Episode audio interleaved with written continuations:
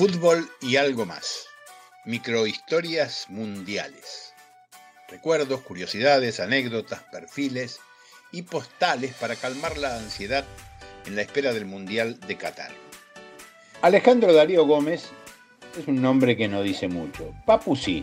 Alcanza con el apodo para saber que se está hablando del pibe que deslumbró en Arsenal, que fue tentado para integrar la selección italiana y que hoy aparece consolidado en la selección de Scaloni y en cada partido en el que le toca jugar suma puntos para estar en Qatar.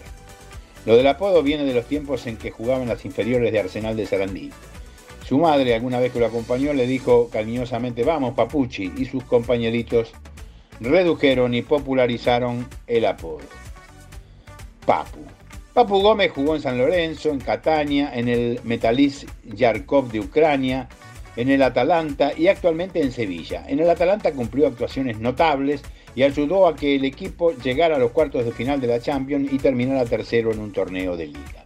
En el 2016, uno de sus buenos años en el Atalanta de Bérgamo, el entonces técnico de la selección italiana, Giampiero Ventura, habló de la posibilidad de convocarlo para que sea parte de la selección italiana, teniendo en cuenta que gracias a su mujer tiene la doble nacionalidad.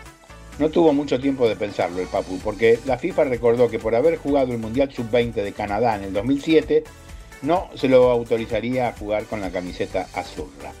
Al año siguiente Jorge Sampaoli lo convocó para jugar en la selección argentina, pero finalmente no lo llevó a Rusia en el 2018.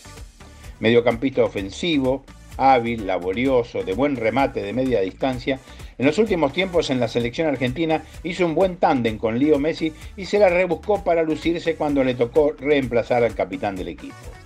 En la Copa América del año pasado jugó dos partidos y metió dos goles. ¿Estará el Papu Gómez en el Mundial de Qatar